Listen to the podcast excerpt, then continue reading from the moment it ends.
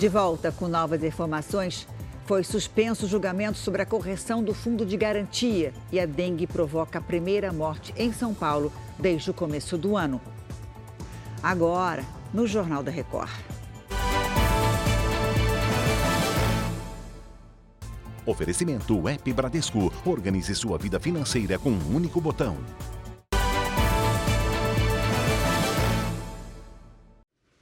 18 mandados de busca e apreensão foram cumpridos em Santa Catarina na quarta fase da Operação Mensageiro. Essa ação investiga o desvio de verbas públicas em prefeituras do estado. Oi, Maicon Costa, boa tarde para você. Quantas cidades estariam envolvidas nesse esquema, hein? Olá, Janine, boa tarde para você. Ao todo, 12 municípios de Santa Catarina são investigados por fraudes em contratos no serviço de coleta de lixo e saneamento básico. Até agora, de acordo com o Ministério Público de Santa Catarina, nove prefeitos já foram presos, inclusive um deles em Brasília. Os mandados foram requeridos após análise de depoimentos de testemunhas e provas coletadas nas outras fases da operação. Essa investigação está em curso há pouco mais de um ano e, ao todo, foram cumpridos 196 mandados de busca e apreensão e 40 de prisão.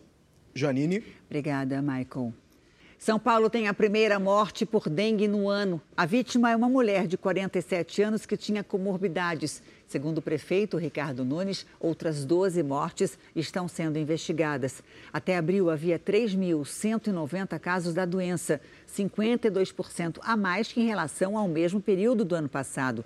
No começo deste mês, a prefeitura anunciou que as ações de combate à dengue seriam intensificadas. Em Belo Horizonte, postos de saúde estão sem a vacina contra a meningite C. Hoje, nos locais que ainda tinham vacina, as pessoas fizeram imagens das longas filas. Houve reclamação sobre a demora no atendimento.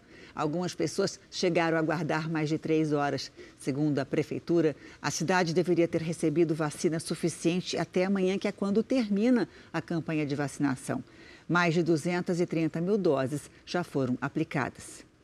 O julgamento sobre a mudança no índice que reajusta o fundo de garantia foi suspenso.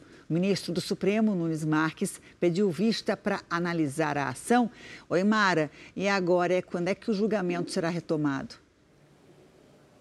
Janine, o pedido de vista pode adiar o julgamento em até 90 dias, mas o ministro Nunes Marques prometeu devolver o tema ao plenário em uma semana.